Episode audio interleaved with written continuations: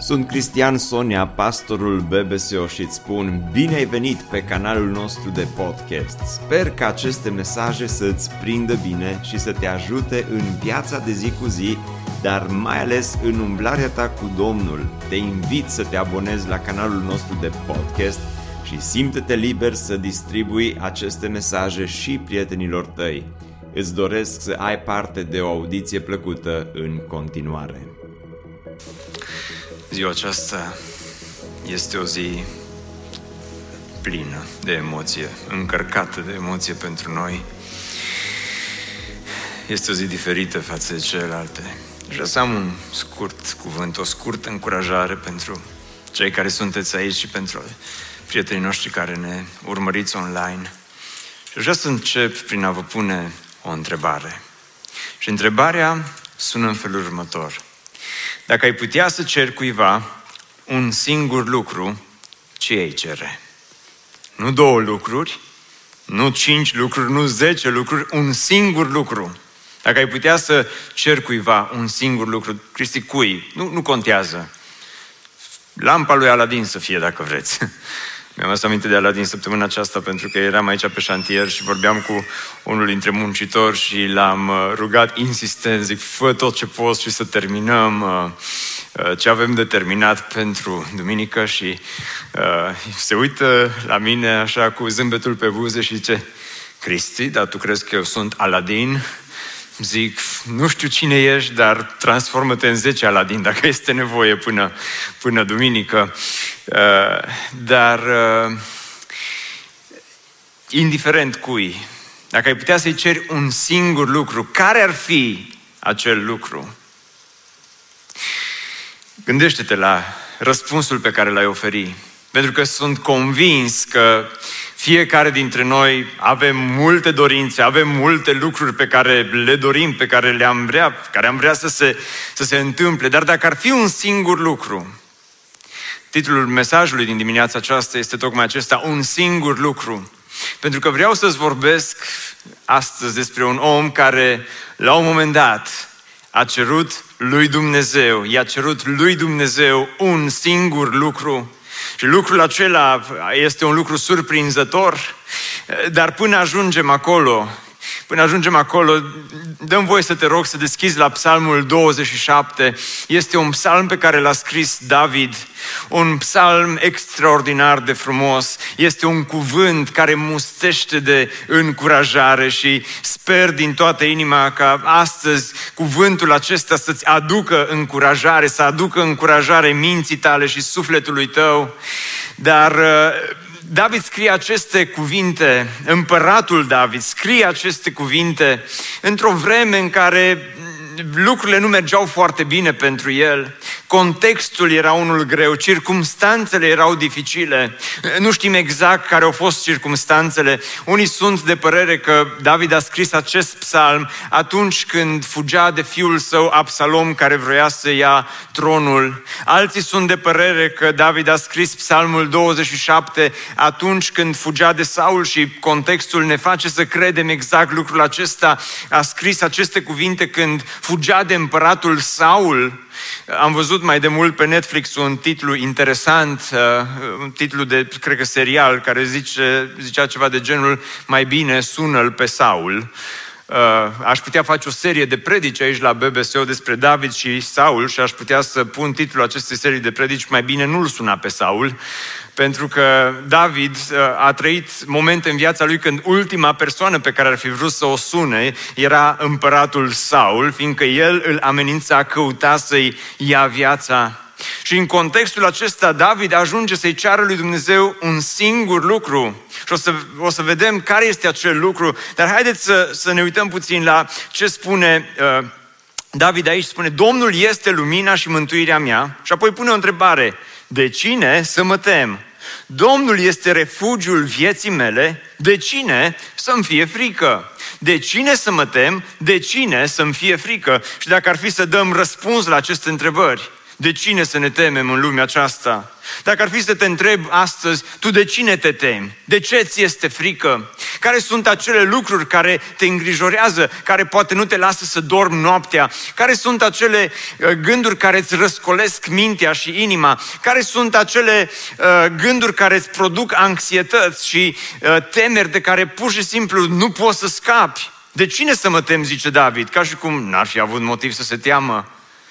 De cine să ne temem? De, de boală, de exemplu. De doi ani de zile trăim în acest context unde uh, au fost introduse cuvinte noi în vocabularul nostru, gen COVID, testare, măști, distanțare, uh, vaccinați, nevaccinați și așa mai departe. De cine să ne temem? Avem motive, am avea motive să ne temem, nu? Te poți teme de moarte, că nu știi, atâta nesiguranță în lumea aceasta. De cine să mă tem, David? Serios, pe bune?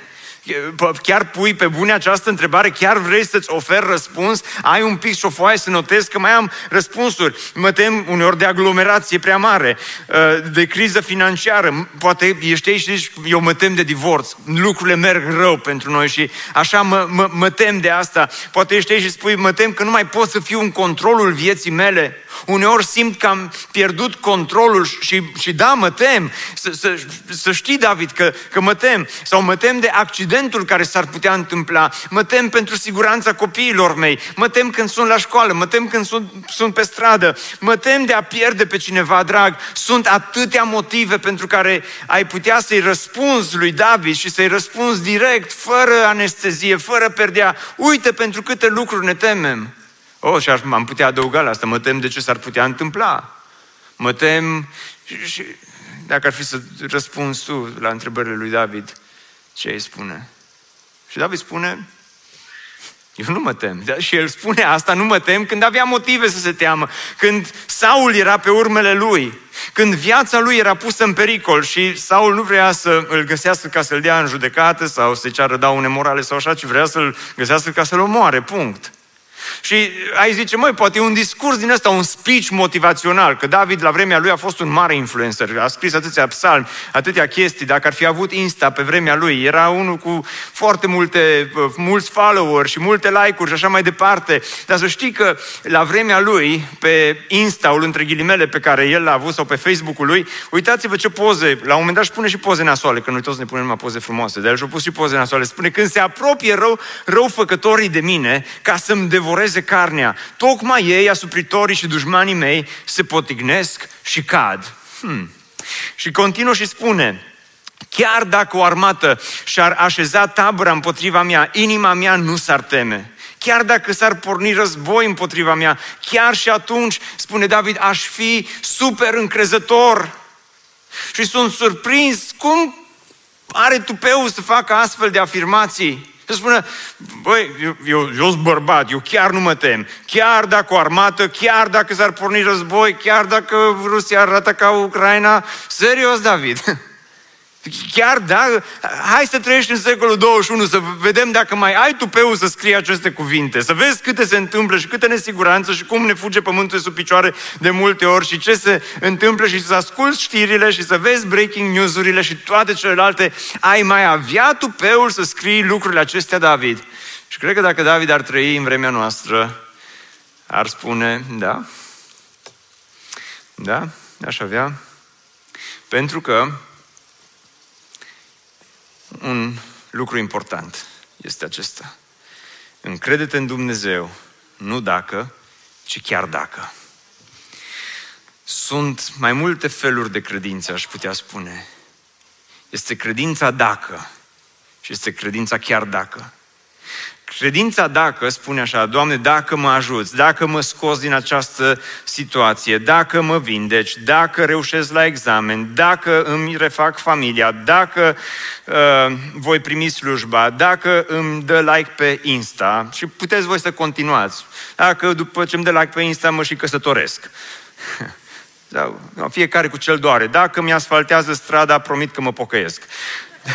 Sau voi puteți, puteți să, să, să uh, puneți acolo tot felul de dacă și de multe ori e ușor să trăiești aici în credința asta dacă, dacă Dumnezeu îmi face. Și atunci ne târguim cu Dumnezeu. Dar observați ce face David aici. David nu se târguiește cu Dumnezeu, nu spune, Doamne, dacă îmi faci tu mie lista asta și le bifăm pe toate, atunci să știi că atunci o să fii lumina mea, atunci o să fii mântuirea mea și atunci o să fii refugiul meu ci spune Domnul este lumina, este refugiul și enumeră aceste calități despre Dumnezeu, chiar dacă, spune, chiar dacă nu mă ajuți, chiar dacă nu mă scos din această situație, chiar dacă nu mă vindeci, chiar dacă nu reușesc la examen, chiar dacă nu-mi refac familia, chiar dacă nu voi primi slujba, chiar dacă nu îmi dă like pe Insta, Tu, Doamne, tot rămâi lumina mea, rămâi refugiu, rămâi adăpost pentru mine. Este, este interesant modul în care David pune problema.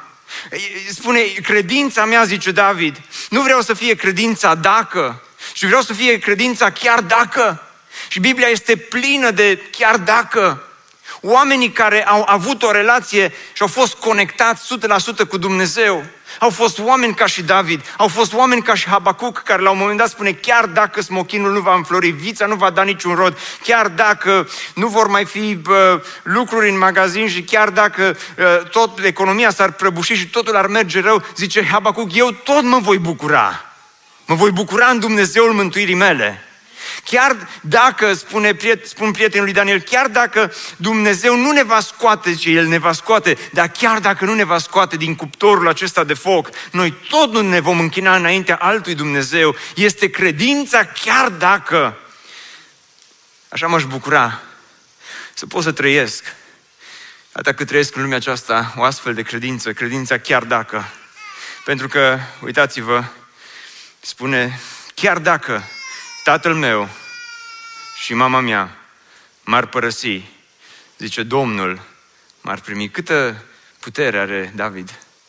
Pentru că este unul dintre cele mai groaznice lucruri care se pot întâmpla în lumea aceasta. Să te părăsească cei dragi din familie. Tatăl și mama. Și unii dintre voi ați fost abandonați poate când v-ați născut. Și știi durerea aceea. Îți sfâșie inima. Alții poate n-ați fost abandonați fizic de părinții voștri. Dar poate tata sau mama s-a uitat la tine și ți-a spus, mai bine nu te-ai fi născut. Chiar și atunci, el a trăit abandonarea nu a tatălui și a mamei sale, ci a, a fiului său, a lui Absalom. Spune, chiar dacă tatăl meu și mama mea m-ar părăsi, Domnul m-ar primi. Dar de unde are omul acesta așa credință? Cristi, de unde facem rost de credința aceasta? Cum, cum putem merge de la credința dacă la credința chiar dacă?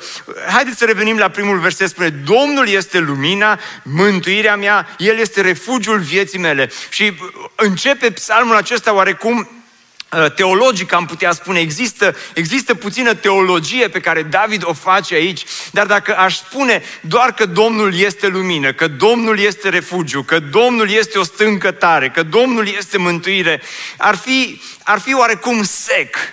Dar David nu este sec pentru că există un cuvânt care îmi place foarte mult aici. Domnul zice este lumina și mântuirea mea. De cine să mă tem? Domnul este refugiul vieții, spuneți voi cu voce tare, mele. Zice, de cine să-mi fie frică? David spune, hei, Dumnezeu nu-i sec, religia nu trebuie să fie seacă, biserica nu trebuie să fie un loc sec, pentru că Dumnezeu, spune David, este personal. Dumnezeu spune nu doar că este lumină, El este lumina mea. Dumnezeu nu doar că este refugiu, El este refugiul meu. Dumnezeu nu doar că este o stâncă tare, El este stânca pe care eu pot să stau atunci când viața este grea, atunci când sunt respins, atunci când când sunt în spital, atunci când sunt abandonat, atunci când simt că pur și simplu nu mai pot, Dumnezeu este Dumnezeul meu. Aceasta este credința, chiar dacă este credința adevărată pe care Dumnezeu îi oferă lui David. Teologia adevărată nu doar că îl definește pe Dumnezeu, dar teologia adevărată mă redefinește pe mine și redefinește viața mea ca și copil al lui Dumnezeu când știi că Dumnezeu nu este distant, când știi că Dumnezeu nu este doar Doamne, Doamne, de acolo undeva care vine numai când ai nevoie de El. Dumnezeu nu este o forță impersonală în universul acesta, ci Dumnezeu este Dumnezeul meu. Dragilor, viața aceasta vă spun că e grea pentru fiecare dintre noi. Nu contează cine ești, nu contează ce funcție ai. Temeri există pentru fiecare dintre noi. Poate nu le spui, dar temerile tale sunt acolo, anxietățile tale sunt acolo. Momentele grele se întâmplă, cancerul se întâmplă, COVID-ul se întâmplă, moartea se întâmplă, despărțirea de cel drag se întâmplă, uh, accidentele se întâmplă atunci când nu te aștepți, crizele apar și se întâmplă, uh, jignirile se întâmplă, abandonările se întâmplă, dar când toate aceste lucruri se întâmplă, zice David,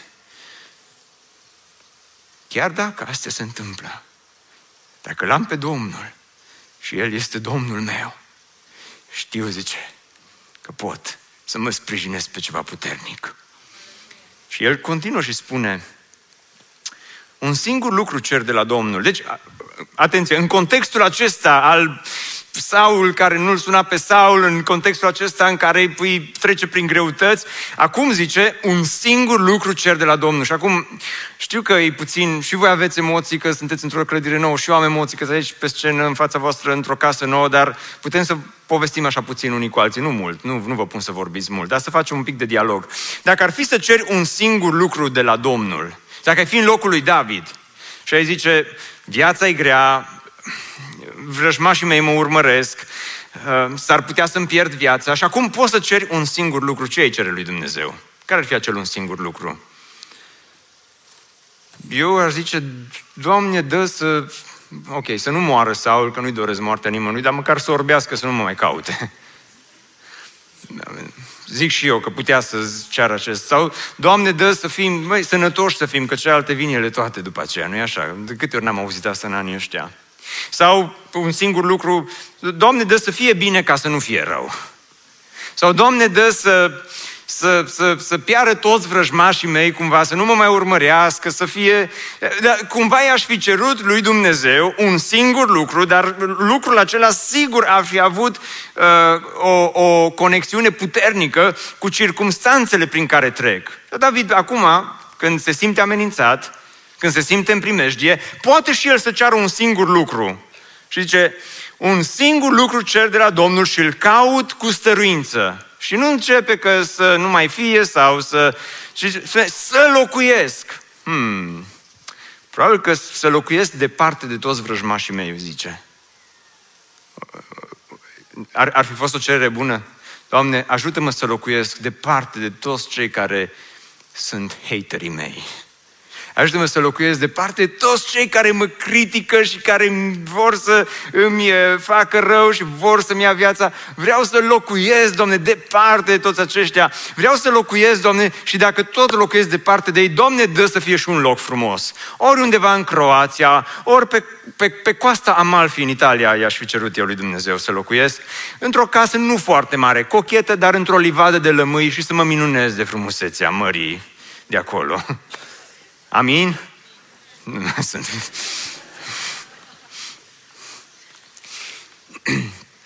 Dar să vedeți că David nu cere Coasta Amalfi, nici Santorini, nici uh, Croația, nici altceva. Spune, un singur lucru cer de la Domnul și îl caut cu stăruință, să locuiesc în casa Domnului. Poft...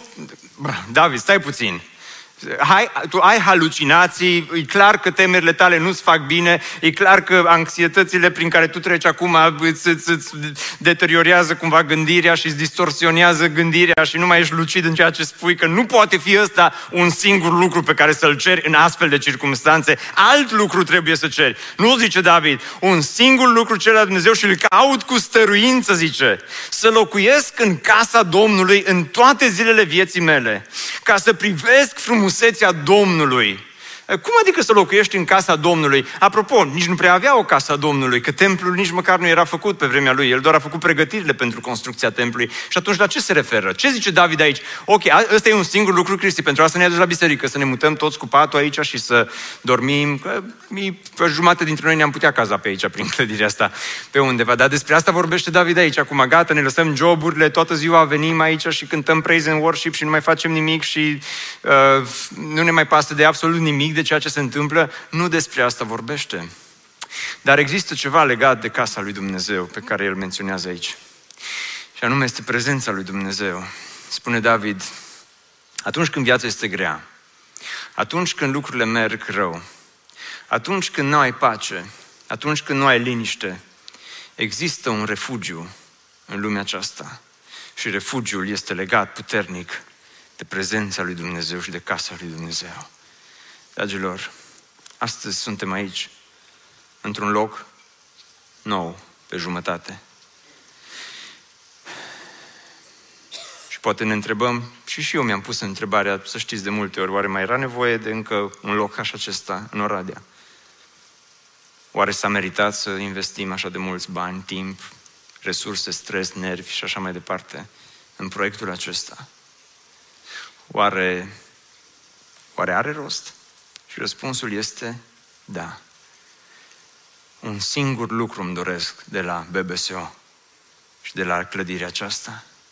Și lucrul acela nu este legat de BBSO. Nu vreau să devenim un brand, nu vreau să devenim, nu știu, o organizație din asta mare, nu vreau să ne instituționalizăm neapărat. Un singur lucru vreau de la, de la de aici, ca oamenii care vin aici să fie fascinați de frumusețea lui Dumnezeu. Campusul BBSO există pentru un singur lucru, că atunci când oamenii vor intra aici, să fie fascinați, nu de ziduri, ci de prezența lui Dumnezeu. Dar știți de ce? Pentru că Dumnezeu este singurul care îți poate aduce liniște. Dumnezeu este singurul care poate să devină personal cu tine, să fie Dumnezeul tău, să, fie, să, să, să te uiți, să privești frumusețea lui Dumnezeu, un singur lucru. Și să știți că de multe ori Biblia vorbește despre acest un singur lucru. De exemplu, în Noul Testament, la un moment dat, este un verset când Iisus vorbește cu Maria și Marta și Marta se stresează pe acolo să facă curat, să fie gata, uh, pe când vine Iisus uh, la ei acasă și se, se, se stresat cum ne-am stresat noi ieri seara la alte seară pe aici să uh, terminăm tot ce avem de terminat și uh, când ajunge Isus, Marta era, era așa, curățenia era făcută, dar un pic stresată. Și Isus îi zice, Marto, Marto, pentru multe lucruri. Și aici, în loc de Marta, cei care un pic semănăm cu Marta, hai să punem numele nostru acolo. Cristi, Cristi. Pentru multe lucruri te îngrijorezi. Cristi, e valabil versetul ăsta pentru tine. Întrebați-o pe Otilia, soția mea. Și zice că da, e valabil. Pentru multe lucruri te îngrijorezi și te frămânți tu. Dar, vă ziceți voi cu voce tare, dar un, un singur lucru. Dacă o întrebai pe Marta, auzi Marta, câte lucruri trebuie să termin până vine Isus? Oh, uh, se făcea o listă.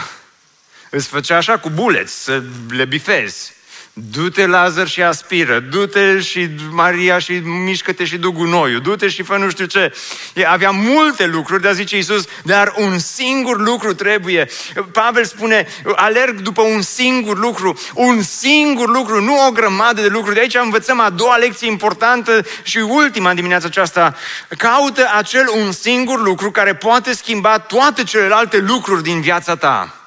Caută acel un singur lucru. Și acel un singur lucru îți spun eu care este. Nu o să fie nici banii, nu o să fie nici uh, uh, să ai o casă mai bună, nu o să fie nici nu știu ce fel de investiții în criptomonede, nu o să fie nici un singur lucru, acel un singur lucru, nici că termin primul școala, nici că ai nu știu ce job, acel un singur lucru care va putea aduce pace, care va putea aduce alinare, va fi, va fi acea, acea relație strânsă pe care o ai cu Dumnezeu. De aceea ne dorim ca aici oamenii să găsească frumusețea lui Dumnezeu, să fie fascinați de ceea ce este Dumnezeu.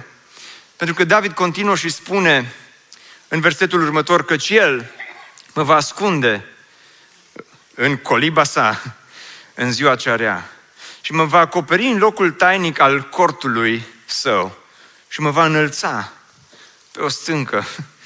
Sta, David, stai mă puțin că tu vorbești despre Dumnezeu acum. Și iarăși un pic de uh, halucinație există aici în versetul acesta. Cum adică să spui că Dumnezeu te ascunde în coliba sa? Nu găsești o metaforă mai bună decât colibă. Așa, în ultimele zile am avut prieteni care au fost pe aici, au vizitat clădirea aceasta și au fost așa impresionați și măi, faină clădire vi-ați făcut, nu știu ce. Și dacă ar fi venit vreunul să spună, hm, nu era coliba asta. Sau să nu fie chiar așa de dur, să zică, hm, așa, seamănă cu un cort. Ce-ai fi zis? Și totuși David spune că în ziua cerea, când voi fi îngrijorat, când se vor întâmpla lucruri rele, când cancerul, când accidentul, când copiii, când lucruri care te iau prin surprindere, când îmi va fugi pământul de sub picioare, când nu voi mai ști la cine să alerg, El mă va ascunde, nu în buncărul său, ci în coliba sa. De ce colibă? De ce cort? O singură dată în viața mea am fost cu cortul și mi-a ajuns. Dar am învățat atunci un lucru important despre cort, multe lucruri importante, doar unul vă spun astăzi. Cortul este un spațiu foarte, foarte mic. Foarte mic. Și când pune patru persoane în cort de două persoane, nu-i bine. Dar, uh, dar, dar cortul, sunt și corturi mari astăzi, și cu living, și cu toate celelalte, și cu aragaz, și cu așa mai departe, dar cortul pe vremea lui David era un spațiu foarte intim. Coliba, nu mai vorbesc. Poate David avea acea imagine, el a fost păstor, asta a fost uh, fișa postului pe care el a avut-o și uh, tot ce a făcut înainte ca să devină împărat, păstor cu oile pe câmp și poate acolo nu avea nu știu ce condiții și își făcea câte o colibă mică în care se adăpostea din când în când și era un spațiu mic, fără dormitoare, fără mulți metri pătrați, fără living, fără toate celelalte, fără penthouse, fără jacuzzi, un, un loc mic în care era totuși mic și intim în același timp. Și David spune, există ceva despre Dumnezeu. Dumnezeu nu trebuie cunoscut doar într-un loc mare, dar și într-un loc mic, intim, în care ești doar tu cu El. Doar când îl cunoști în colibă pe Dumnezeu, doar când îl cunoști în cort, când rămâi doar tu cu El și sunteți aproape unul de celălalt, doar atunci Dumnezeu devine Dumnezeul tău. Doar atunci Dumnezeu devine lumina ta. Doar atunci Dumnezeu devine refugiul tău. De aceea ne dorim pentru campusul BBSO să fie și mare. Ne dorim să fie mare, să fim mulți cei care ne întâlnim aici, în fiecare săptămână. Dar ne dorim să devină și o colibă și un cort al lui Dumnezeu, în care oamenii să găsească adăpost, refugiu pentru suflet, minte și trup. De aceea există locul acesta. Ca aici oamenii să, să vadă și un loc mare. Dar când vei veni aici și vei avea nevoie de un loc mic, să-ți găsești așa o colibă, un loc mic în care să, deși sunt mulți oameni în jurul tău, să ai impresia, măi, parcă am rămas doar eu și Dumnezeu acum. Și parcă Dumnezeu îmi vorbește doar mie. Și parcă Dumnezeu îmi schimbă viața. Și parcă simt o transformare. Și parcă simt că ceva se întâmplă aici. Și parcă Dumnezeu este frumos. Și parcă Dumnezeu se atinge de mine într-un mod deosebit. Ne bucurăm mult că ai ascultat acest podcast și dacă ți-a fost de folos, scrie-ne un scurt mesaj la adresa aminarondbbso.ro aminarondbbso.ro Ne-am bucurat mult să te putem cunoaște, să știm cine ești și de unde ești. Dacă dorești să afli mai multe informații despre BBSO, despre cine suntem, care este viziunea noastră, intră pe site-ul bbso.ro. Îți mulțumesc că ești alături de noi și că ne ajuți să ducem viziunea mai departe. Așteptăm să ne reauzim cu bine la următorul podcast.